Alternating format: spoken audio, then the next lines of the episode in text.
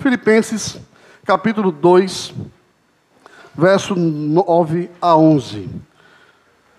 Nós iremos falar um pouco nessa manhã de um dos pontos da reforma, né, daqueles cinco pilares da reforma do, e hoje o solo escritura, solas Cristo, perdão, embora geralmente apresentado como é, numa sequência, mas é, a gente vai trabalhar necessariamente não há uma razão para seguir retamente aquela sequência.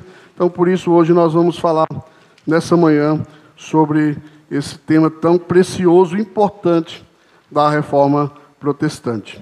Filipenses capítulo 2, verso 9 ao verso 11. Diz assim na eterna palavra de Deus: Porquanto nele habita corporalmente toda a plenitude da divindade. Não, peraí, estou em Colossenses, irmão. Misericórdia. Perdoa eu. Agora sim. Pelo que também Deus o exaltou soberanamente, sobremaneira, e lhe deu um nome que está acima de todo nome, para que ao nome de Jesus se dobre todo o joelho, nos céus, na terra e embaixo da terra, e toda língua confesse que Jesus Cristo é Senhor, para a glória de Deus Pai. Amém. Esse texto de Paulo, amados, quando Paulo está escrevendo, esse é um texto interessante porque Filipenses Paulo vai tratar de uma das grandes doutrinas da fé cristã, que é a humilhação, o estado de humilhação e exaltação de Cristo. Paulo vai falar de como Cristo assume forma humana, e assumindo forma humana, ele entrou num estado de humilhação, passa pela cruz e depois, Filipenses narra o estado de exaltação de Cristo. E Paulo diz que Deus lhe deu um nome que está acima de todo nome. Ou seja, Jesus Cristo é Senhor de todas as coisas, seja no céu, na terra e debaixo da terra. E Paulo diz que no final dos tempos, toda língua e joelho, toda língua confessará, e todo joelho se dobrará diante dele. Então Jesus é o Senhor de todas as coisas.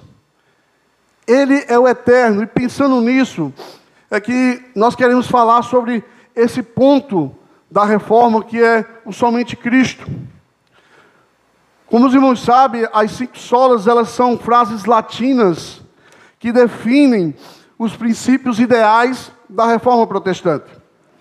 Eles surgem elas surgem em contradição aos ensinamentos da Igreja Católica Apostólica Romana.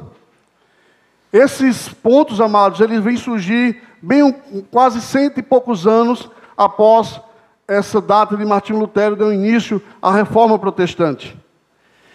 Então, essas palavras elas surgem o primeiro objetivo. Foram desenvolvidas para definirem os valores entre a fé cristã, porque haviam calvinistas, batistas, metodistas, então eles precisavam definir um pouco sobre os seus credos, e é nesse surgimento da contrarreforma que surge os catecismos, os credos, para que as igrejas da época começassem a declarar a sua fé. E também ela surge para combater essas heresias que a igreja, nessa contrarreforma do Concílio de Trento, ela vem se levantar contra a fé protestante. Para os irmãos só terem uma ideia como a igreja da época estava desviada, ela já tinha instituído o culto a Maria no ano 431, o culto às imagens no ano 787, havia a canonização dos santos e também tinha se instituído a figura do sacerdote como vicário de Cristo a quem se deve confessar os pecados e quem supostamente foi conferido poder para perdoá-los. Então a igreja tinha esse pensamento de intercessor e vários intercessores, de um papa como representante do povo de Deus. E a igreja se posiciona contra essas coisas. E é olhando para isso, amados, que falar sobre solos cristos, que nós queremos tomar como base três ofícios de Cristo que é apresentado nas Escrituras. Os três ofícios de Cristo que são profeta, sacerdote e rei. A concepção desses três ofícios, elas são formuladas por Eusébio de Cesareia. E mais tarde, essa doutrina, ela é abraçada com mais força pelos reformadores. E dentro delas, como falamos, o primeiro ponto dessa questão dos três ofícios de Cristo é que ele é apresentado como profeta. Profeta, amados, não é aquele que prediz o futuro, do ponto de vista bíblico. É um mestre ou um pregador chamado por Deus e que tem autoridade espiritual para falar em nome de Deus. Ele também poderia ser conhecido no Antigo Testamento como vidente ou homem de Deus, por ser dotado de revelações de Deus. Era um homem chamado. E no Antigo Testamento, só para os irmãos terem uma ideia do que era esse profeta, ele era as funções dele era advertir e ensinar o povo de Deus. Ele tinha a função de chamar o povo de Deus ao arrependimento.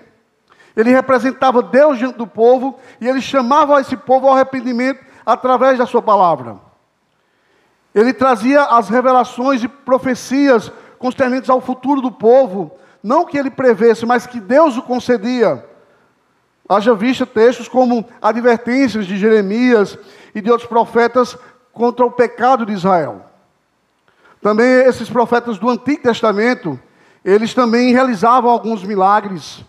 E acima de tudo, eles tinham a missão, como falamos, de representar Deus perante o povo e falar da sua vontade. Esse era o profeta do Antigo.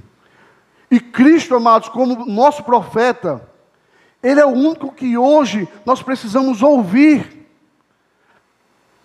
Cristo estabeleceu a igreja e levantou homens para usar, usá-los na pregação da sua palavra, com o fim de abrir os olhos desses homens para lhe tirar cegueira espiritual, para mostrar a eles a ignorância que eles estão caminhando num mundo sem Deus.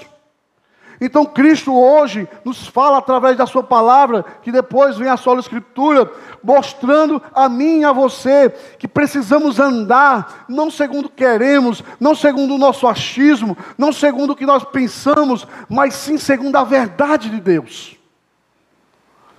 Hoje vivemos um tempo em que as teologias modernas elas têm é, tentado deturpar as verdades de Deus. Hoje já não se pode mais falar em pecado.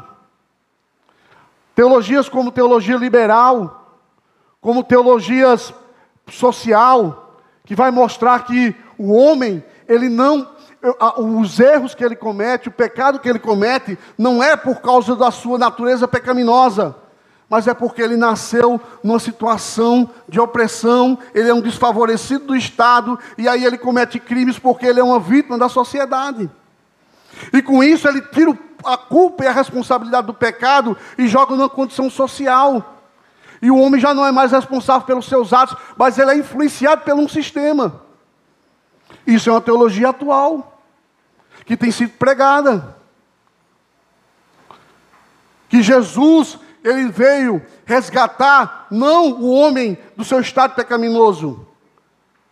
A Bíblia hoje é vista como um livro social onde Jesus veio resgatar o homem oprimido. Tem um deputado que hoje que traz sobre si o nome de pastor, e ele num vídeo anterior, num, num canal, ele disse que Jesus foi perseguido não porque era um homem que condenava o pecado da sua época, mas porque Jesus era negro. Que Herodes o persegue não porque ele é o Filho de Deus ou o Messias esperado, mas porque Jesus era um revolucionário. Jesus era um revolucionário que veio trazer uma, uma revolução social, libertar os oprimidos. Jesus era perseguido, era escravo, era negro. E no final da sua conclusão na televisão, ele diz assim: O corpo de Jesus foi guardado, morreu. E aí o povão diz que ele ressuscitou, e a história está rolando até hoje. Teólogo liberal. Homens que não têm compromisso com a verdade de Deus, onde ele diz que a Bíblia não é palavra de Deus, a Bíblia contém palavra de Deus. E essa é a teologia que tem entrado nas igrejas. Teologias liberais. Onde não se crê na ressurreição, onde não se crê no nascimento virginal de Jesus, onde Jesus é, não é apresentado como o Filho de Deus. Tem até um filme aí que foi deu até sucesso. Ele é de uma trilogia com aquele ator Tom Hanks. E para fechar os filmes na sua trilogia, ele traz o Código da Vinci, onde Jesus é apresentado como que tem relação sexual com Maria Madalena e que teve descendentes e que a igreja omite para não abalar a fé cristã. E essas ideias têm sido compradas. E aí é nesse contexto que nós, como igreja, nós que cremos num evangelho puro e simples, devemos nos posicionar e dizer: não, o Cristo ele é real, a sua palavra é verdadeira, e se que o homem quiser ir para Deus, ele precisa se arrepender dos seus pecados e aceitar Jesus como Salvador, como diz as Escrituras. Por isso que Jesus é o profeta, é aquele que chama o povo ao arrependimento, é aquele que chama o povo de volta para Deus. E a igreja precisa continuar com esse ensinamento de que Cristo é o profeta, é a mensagem. É aquele único que foi esperado e que veio, como diz Deuteronômio 18:15. Moisés disse ao povo: O Senhor teu Deus te suscitará um profeta no meio de ti e de teus irmãos, semelhante a mim, e a eles e a ele o ouvireis. Por que, amados? Porque os profetas do Antigo Testamento, eles diziam: Assim diz o Senhor. Jesus veio e disse: Eu, porém, vos digo. O homem dizia: Deus diz assim. Jesus diz: Eu estou dizendo como é. Nenhum líder religioso e humano tem capacidade de dizer: Eu vos digo. Ele vai dizer nunca, porque ele é falho. Mas Jesus tem essa capacidade de dizer: Eu vos digo, eu e o Pai somos um. Sou eu que estou dizendo a vocês. Então, Cristo, dentro do contexto da reforma, ele é apresentado como esse grande profeta para o povo de Deus. É ele que guia, é ele que instrui, é ele que rege, é ele que determina, é ele que conduz o homem de volta para Deus. O segundo ponto, queridos, que é apresentado nos três ofícios de Cristo, é ele como sacerdote. Cristo também é o sacerdote, nosso, nosso extremamente necessário sumo sacerdote, que, como diz o catecismo de Heidenberg, pelo seu sacrifício de seu corpo, nos redimiu e faz contínua intercessão junto ao Pai por nós. Veja bem, qual era a função do sacerdote no Antigo Testamento? Ao contrário do profeta, o profeta representava Deus diante do povo, o, sumo, o sacerdote ele conduzia o homem perante Deus e intercedia por ele. Se o profeta representava Deus, o sacerdote ia representar o homem perante Deus. E com o sumo sacerdote, uma vez por ano, os irmãos conhecem a doutrina, o ensino bíblico, ia no, sumo, no Santo dos Santos, levar os incensos, as orações, o perdão do povo, e ali apresentava o sacrifício a Deus. Uma vez por ano. E aí Jesus vem. Jesus morre, ressuscita. Na sua morte ele rasga o véu, separação, dando livre acesso aos homens Onde agora Lutero nos ensina que nós somos todos sacerdotes perante Deus. Você não precisa mais de um representante. Você não precisa de mais alguém para interceder por você. Agora você pode ir perante o Senhor mediante o sacrifício de Cristo. Se na igreja romana tem Maria que tem que interceder, ou os santos que tem que interceder, ou qualquer homem que foi santificado pelos homens, Interessante que o cara, enquanto é vivo, o cara não é santo. Morreu, virou santo. É a velha história, né? Quer ser bom, morra ou se mude. Não, prefiro ser bom enquanto estou vivo. Mas é essa a realidade, e a igreja romana prega isso, com as suas indulgências. Olha, nós precisamos da intercessão de Maria, nós precisamos da intercessão dos santos, e a igreja, e agora a Bíblia vem dizer, a reforma, não, nós temos um único mediador. As Escrituras nos ensinam em 1 Timóteo 2,5. Ela nos diz que Ele é o nosso único mediador. Se a igreja romana exigia várias pessoas para nos representar, as Escrituras mostram Jesus como o único mediador. E o que é um mediador? Mediador é alguém que atua entre duas partes para reuni-las. Jesus é o mediador entre Deus e os homens. E porque ele é, porque ele é Deus homem. Paulo em 2 Coríntios 5:19, a parte A ele diz: Deus estava em Cristo para reconciliar consigo o mundo.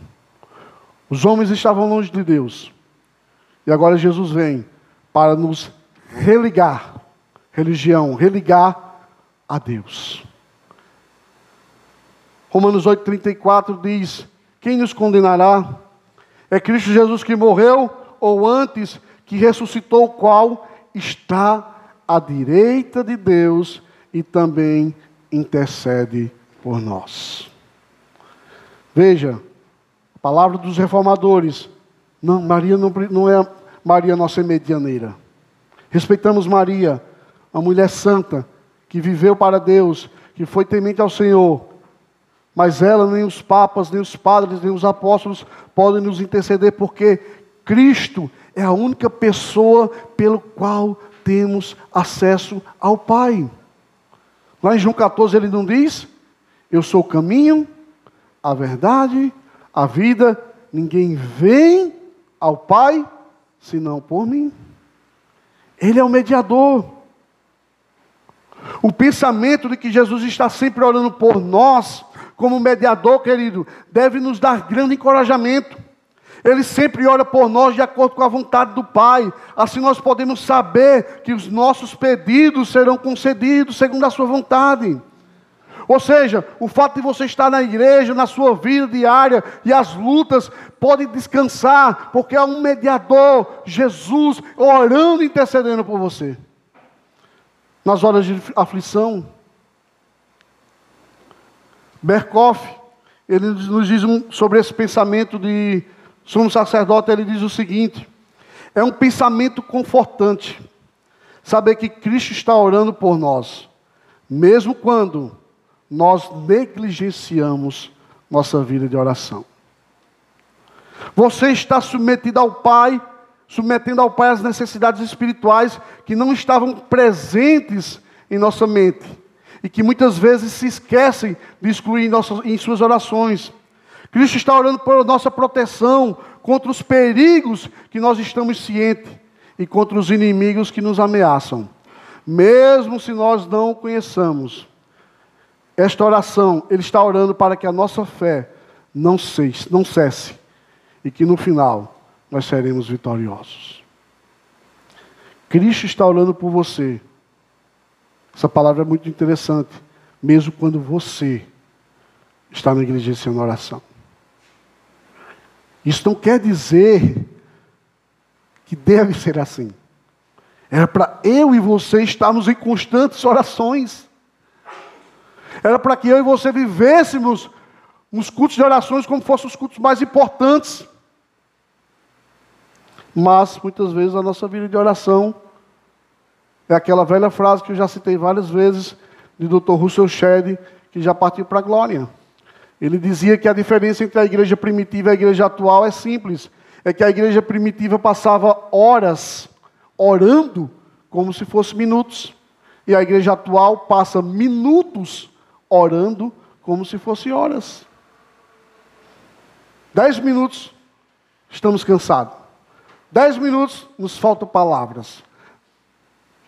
Para falar no WhatsApp é o dia inteiro, não falta conversa. Mas para falarmos com Cristo, não temos palavra. Eu não lembro agora de quem é a frase que eu vi e dizia assim a frase: Não ore até Deus lhe ouvir. Ore até você ouvir Deus. Porque oração é diálogo. Quem aqui se senta numa conversa, vai visitar alguém e só um fala? Se fosse comigo, eu fico doido, irmão, porque quem fala mais do que eu não tem. Se você não deixar eu falar, nós vai dar briga. E agora você quer com Deus a mesma coisa? Falar, falar como que Jesus fosse um depósito dos meus e dos seus problemas. Jesus. Blá, blá, blá, tchau. E a voz de lá para cá? Oração não é diálogo? Ou nós que criticamos a igreja romana com as suas rezas, não estamos da mesma forma, rezando nossas orações. Senhor, obrigado, abençoe esse dia, obrigado pela comida, abençoe, preciso do emprego, do doença, blá. E aquelas orações de intimidade, de você gastar tempo adorando. Como é a oração do Pai Nosso? Senhor, nos ensina a orar, então vós orareis assim. Pai nosso que está no céu, santificado seja teu nome. Momento de reconhecimento de quem Ele é, momento de adoração, momento de, de, de comunhão. Mas a gente às vezes pula, porque estamos tão egoístas e preocupados com as nossas demandas, que esquecemos de estar na presença do Pai. Tem uma música, eh, acho que dos livros para adorar, que ele diz: Eu não busco as tuas mãos, ou seja, eu não busco o Senhor pelo que o Senhor vai me dar, mas prazer de estar na, na presença do Pai, prazer de orar. Senhor, hoje eu não quero pedir nada, eu só quero te adorar. Eu não vou pedir nada, eu só quero cantar músicas para o Senhor. Como diz Agostinho, quem canta a hora duas vezes, eu só quero tirar esse dia para adoração. Será que temos capacidade de fazer isso? Cristo, mais uma vez citando Berkoff, enfatizando. Cristo está orando por nós, mesmo quando negligenciamos nossa vida de oração. E como mediador, querido, Jesus também se torna o nosso. Deixa eu baixar aqui um pouquinho o nosso único, como sacerdote, Cristo é um intercessor. Como sacerdote, Cristo é Salvador. Se para a igreja romana a venda de indulgências trazia o perdão de pecados para aqueles que a compravam, o Solos Cristos mostra que somente através do sacrifício de Jesus que podemos obter o perdão dos pecados. Somente Ele pode trazer salvação como está escrito em Atos 4,12. E não há salvação em nenhum outro, porque também debaixo do céu não existe outro nome dado entre os homens, pelo qual importa que sejamos salvos.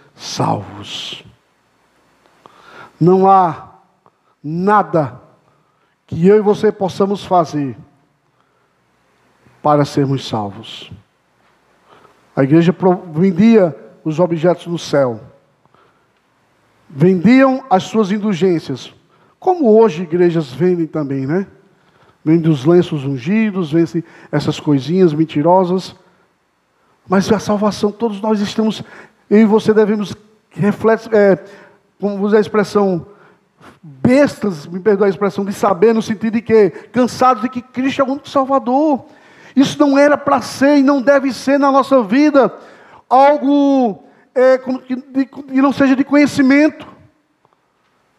Mas é preciso saber disso, que Ele é o nosso Salvador, que Ele é aquele que só, só através dele podemos alcançar essa salvação. Quando, é, citando, comentando Atos 4,12, John Stott, pastor que já faleceu, um dos grandes pastores e teólogos do nosso século, ele faz menção interessante sobre esse versículo. Ele diz o seguinte: as duas palavras negativas nenhum outro e nenhum outro nome proclamam a singularidade positiva do nome de Jesus. Ou seja, mostra que Jesus é o único. A sua morte e ressurreição, sua exaltação e autoridade faz dele o único Salvador, já que nenhum outro possui tais qualificações. Se para o sacrifício para as religiões do mundo pagãs tem que se fazer um sacrifício para chegar ao céu, eu e você não precisamos. A cruz de Cristo é suficiente para as nossas vidas. O pastor Franklin Ferreira, em seu livro Pilares da Fé, ele diz o seguinte: a teologia da cruz repudia as realizações do homem e afirma que Deus é quem faz tudo para efetivar e preservar a salvação. Convém ressaltar que a cruz não abre simplesmente a possibilidade de sermos salvos. O que Cristo fez no Gólgota, de forma clara e decidida, alcança aquilo que ele se propôs. Aqueles pelos quais ele morreu são justificados, propiciados, redimidos e reconciliados. A cruz de Cristo nos garante isso. A teologia da cruz deve ser, infelizmente, e ele vai tratar no livro, que ela tem esse símbolo da cruz, tem perdido a sua ênfase no meio evangélico. Ou seja, se fala muito sobre vida, algumas teologias, mas na visão de Franklin, nesse livro, ele vê que a teologia da cruz, o Gólgota, o sofrimento, tem sido deixado de lado. Porque a cruz, amado, se não há cruz, não há evangelho. A vida do cristianismo consiste, de Jesus é antes e depois da cruz. Sem cruz não há Gólgota, sem cruz não há ressurreição, sem cruz não há glorificação. Há necessidade da cruz ser iniciada, pregada, enfatizada. De que é esse sofrimento vicário de Cristo que salva-nos, que nos redime. Nós não devíamos ter vergonha do sinal da cruz. Não estou falando daquele da igreja católica, mas da mensagem do símbolo representativo da cruz. Porque, amados, muitas vezes não se fala em cruz. Porque falar em cruz fala de sofrimento que eu e você muitas vezes temos que passar por causa de Jesus. Como disse um pastor, antes da glorificação, há um Gólgota para se passar, há uma cruz para se carregar. E a cruz nos mostra isso. Mas no quesito de salvação, a cruz nos humilha e nos coloca no nosso devido lugar. Eu gosto da doutrina da depravação total, porque ela faz isso ela mostra quão mal, quão pessoas más eu e você nós somos. Não há bondade em nós a não ser por causa de Cristo. Todos os dias eu e você amanhecemos olhando para o Senhor, porque senão o desejo da nossa carne é fazer aquilo que não presta. Lutamos diariamente contra isso. As tentações, os vícios, os desejos da nossa carne, da nossa alma, de fazer aquilo contrário à natureza de Deus, são constantes. O Senhor disse a Caim: Caim, o pecado jaz à porta. Caim, o pecado não está longe, chegando lá na esquina, não. Ele está batendo na tua porta. E convém você dominá-lo. Disso. E convém você resisti-lo. Pecado todos os dias está no meu e no seu coração. Mas olhando para a cruz de Cristo, que nós encontramos força. E para finalizar, queridos, Jesus é apresentado como profeta, Jesus é apresentado como sacerdote, Jesus é apresentado como rei. Finalmente, os solos cristos implicam no ofício de Cristo como rei que reina sobre todas as coisas ainda que invisível, Deus sempre rege soberanamente todo o universo. Salmo 2, versos 6 a 8 diz: Eu, porém, constituí o meu rei sobre o meu santo monte Sião. Proclamarei um decreto do Senhor. Ele me disse: Tu és o meu filho, e hoje te gerei. Pede-me, e te darei as nações por herança, e as extremidades da terra por tua possessão. Porém, ao seu Filho Jesus Cristo reservou o direito e o privilégio de assumir a regência de toda a criação, quer nos céus, na terra. Jesus Cristo reina na igreja por meio do seu Espírito Santo. É Cristo quem reina na nossa igreja. Não só na questão de instituição, mas na questão de vida, e você como igreja do Senhor. Atos 20, 28, Paulo está instruindo a igreja de Éfeso, dizendo: Atendei por vós e por todo o rebanho, sobre o qual o Espírito Santo constituiu bispos para pastorear a igreja de Deus, a qual ele comprou com seu próprio sangue. Foi Deus que levantou homens para pastorear a igreja. Irmãos, ser pastor, e aí eu não vou, não estou reclamando pelo amor de Deus, não veja como isso, é uma vocação muito privilegiada. É, não vou dizer para você que não é. Ser chamado por Deus para pastorear, eu amo, gosto, eu me sinto realizado. Mas ao mesmo tempo é cruel e desgastante. Porque há momentos de solidão. Eu não estou desmotivando ninguém a não ser. Há momentos que você é incompreendido, você muitas vezes não é pastoreado você é julgado, porque você se desgasta por outras pessoas, e isso somos, isso somos chamados para isso. Como Paulo diz à igreja de Corinto, uma coisa vos faço é que amando cada vez mais seja menos amado, me gastarei e me deixarei gastar pelas vossas almas. Isso todo pastor deve fazer, estar pronto para atender, mas ser não é fácil. E aí eu vi uma frase muito interessante que disse assim: valorize o pastor que te cobra e que te perturba quando você não vai à igreja. Por quê? Porque ele está preocupado com a sua alma. Mas aquele que só está preocupado quando você deixa de dizimar, corra dele. Ei, irmã Jennifer, cadê o dízimo do mês, hein? Está roubando, hein? Não corra desses miseráveis. Mas se você tem um pastor que preocupa, irmã, como é que você está? Não vê a igreja? Veja que são pessoas que te amam, que se preocupam com você. Porque seja sincero, irmão. Muitas pessoas, muitos deixam sonhos e projetos e saem para outros lugares para se preocupar com vidas que ele nem conhece. Eu sempre falo que o bom do ministério pastoral é isso. O lado bom é conhecer pessoas novas, é você conhecer pessoas, ser amado por elas e amá-las e criar famílias. Mas ao mesmo tempo é cruel, porque quando você vai embora e deixa, você deixa a família. E chora, sofre. Então, querido, Cristo tem levantado homens para reinar, governar a sua igreja. Mas lembre-se, pastores são falhos, são pecadores, não são supercrentes. Então, ore por nós. Ame, valorize o seu pastor. Chame ele para comer um bolinho na sua casa. Tá bom? Brincadeira. Mas é isso, irmão. Cristo está governando. Porque, acima de tudo, a igreja é de Deus. E ai dos pastores que acham que mandam na igreja. Também tem isso. Tem muitos homens hoje que se acham donos da igreja. Déspotas que acham que manipulam a igreja. Não, irmão. A igreja é de Cristo. Ela é lavada pelo sangue de Cristo. É Deus que governa. Para concluir, queridos,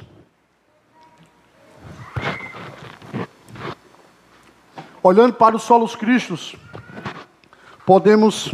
Aí, computador é fogo.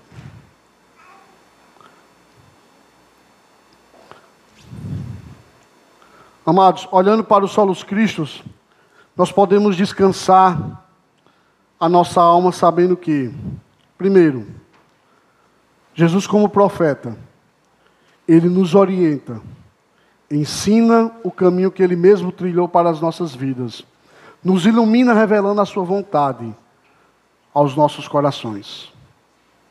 Quando nós estamos decepcionados, desanimados, Lembra dos discípulos de Emaús? Estão caminhando, voltando. Jesus se aproxima, eles não reconhecem. Por que estás triste? Tu não sabes? Faz três dias que achávamos que o Messias estava aí, mas não era ele. Que decepção. Nós o seguimos, nós o amamos, cremos na Sua palavra. Aí Jesus começa a pregar, começa a falar, e quando ele chega em casa, aí essa palavra, irmão, eu acho, eu fico maravilhado. Quando Jesus soma, ele diz assim: por acaso não ardia em nós o nosso coração quando ele falava da sua palavra? Veja se não acontece conosco. Eu e você muitas vezes estamos desanimados, revoltados com a vida, decepcionados porque as coisas estão acontecendo, sofrendo. Aí Deus vem, traz uma palavra ao seu coração, usa alguém. Você escuta uma pregação, seu coração aquece, reanima e você diz: Não, vamos embora, vamos embora, porque vale a pena seguir a Jesus. É assim conosco. Todos os dias o Senhor está enviando mensagem, dizendo: Estou com você, não desanime, não fique triste. A vida não é fácil, não, mas há um Senhor, um profeta, um Deus que tem a Sua palavra e nela nos garante vida. Então, leia as Escrituras, não deixe de congregar, para que o seu coração continue ardendo de amor por Deus. Segundo, Cristo, como sacerdote, Ele nos comprou através do seu sangue e sacrifício. Ele intercede por você, mesmo quando você está quando falhamos. Mais uma vez, quando nos decepcionamos, porque não conseguimos viver o que queríamos. Acalme seu coração. Ele sabe que eu e você somos pó. Cristo não busca a perfeição do seu povo. Ele busca a fidelidade. Amados, o processo de santificação que eu e você estamos vivendo, ele é um processo diário. Quanto mais nos aproximamos de Deus, nós pecamos menos em quantidade e aumenta o intervalo desses pecados. Não é que a gente vai deixar de pecar, e também não é um pecado diário, mas quanto mais eu busco ao Senhor, mais aquilo em que eu peco, ele se torna num tempo menor já não peco com tanta intensidade. E aquele pecado que eu peco, ele já demora mais a ser praticado. E isso é santificação. É algo diário nas nossas vidas. Então Cristo não está atrás de crentes aqui perfeitos. Cristo está atrás de homens e mulheres que o adorem em espírito e em verdade. Ele lhe comprou, não foi porque você é, é, é, tem mérito só porque você é bonitão. Não, ele comprou você, ele te deu graça porque ele quis. A graça, ela se torna escandalosa, me perdoe a expressão, porque é um presente que é dado para quem não merece. A graça é dada para as piores pessoas, que aos nossos olhos a gente diz que não merece, como eu também não mereço. E isso é graça. O Senhor, na sua eternidade, não sei por qual razão, Ele te amou e te deu salvação. Isso é graça. E está intercedendo por você. Billy Graham, lógico, no contexto arminiano, Billy Graham dizia o seguinte: o homem só vai para o inferno se ele quiser. Entenda bem, no contexto arminiano, mas eu acho interessante. Ele diz, por quê? Porque você tem que rejeitar a oração, porque você tem que rejeitar a pregação, porque você tem que rejeitar os conselhos, você tem que rejeitar o amor de Deus. Qual é a ênfase que ele queria dar? Deus fará de tudo para que você permaneça. E é isso que nós pregamos em Perseverança dos Santos. O Senhor todos os dias está com você, lhe ajudando na caminhada cristã. Você não está só. E para finalizar, como rei, ele governa em todo domínio e poder. Por isso podemos nos alegrar porque ele está no controle da nossa história. Ele está trilhando os passos da nossa vida. E um dia, todo esse mal terá fim todas as coisas, as lágrimas cessarão, e gozaremos da Sua presença, de paz e alegria para todo sempre. O sofrimento que eu e você vivemos hoje chegará ao fim. Aquilo que foi traçado na eternidade será dado continuidade. Aquilo que foi interrompido pelo pecado no jardim do Éden, ele vai continuar. E eu e você estaremos lá sem pecado, sem sofrimento. Como será maravilhoso. Paulo diz: em parte o veremos, mas um dia o veremos face a face. Você já pensou nisso, irmão? Está diante da face de Deus. Como será glorioso? Está face a face com Deus Todo-Poderoso. Isso é maravilhoso, irmão. Então fique com essa palavra no seu coração.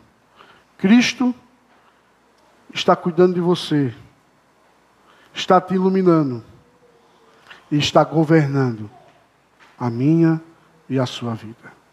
Amém? Vamos orar. Feche seus olhos. Pai bendito, Deus amado, Deus Todo-Poderoso. Obrigado, Senhor.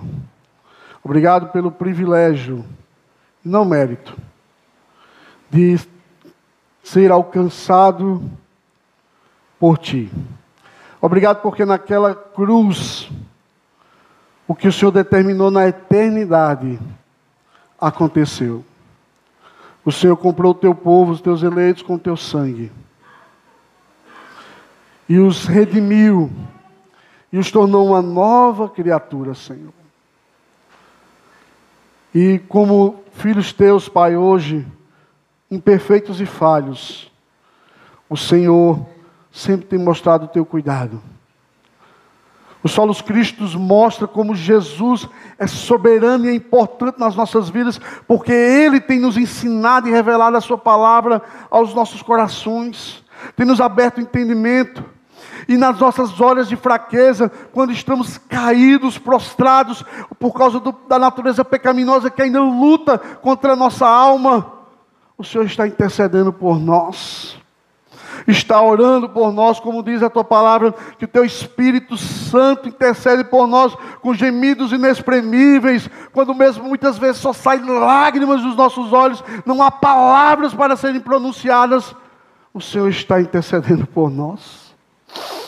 Ah, Senhor, muito obrigado pelo seu amor paternal, por este cuidado, e acima de tudo, o Senhor está governando a nossa vida. O Senhor está direcionando, e muitas vezes, sim, como um pai, o Senhor está puxando a nossa orelha, está nos repreendendo para mostrar que devemos servir somente ao Senhor, que está nos direcionando, porque só o Senhor é Deus, só o Senhor é Rei, que é merecedor de ser adorado, de ser glorificado, de ser servido. Oh Deus, muito obrigado, Senhor. Muito obrigado por essa revelação às nossas vidas. E que o Senhor nos continue fortalecendo, Senhor, nesta caminhada que não é fácil, mas é prazerosa, Senhor. Prazerosa porque porque sabemos que esse início de que estamos aqui, um dia essa caminhada terá fim. E sabemos que somos vitoriosos, porque o Senhor disse que está conosco todos os dias até a consumação do século. O Senhor disse que estaríamos todos, que estaria todos os dias. Então a fé e o descanso é a nossa alegria e certeza de que é um Deus presente que no meio dos mares turbulosos da vida, no meio das tempestades, na hora que pensamos que o barco vai virar, o Senhor vem, levanta-se e diz: acalma-te e aquieta-te. E nos leva seguro para o outro lado. Ah, Senhor, acalma o nosso coração se há corações aflitos nesta manhã, Senhor, sejam aqui nesta igreja, seja pela internet, e alguns onde estão nos assistindo pela internet, que o Teu Espírito Santo traga calma, paz a esses corações, sabendo que o Senhor está no controle de tudo e que a última palavra é Tua, Senhor.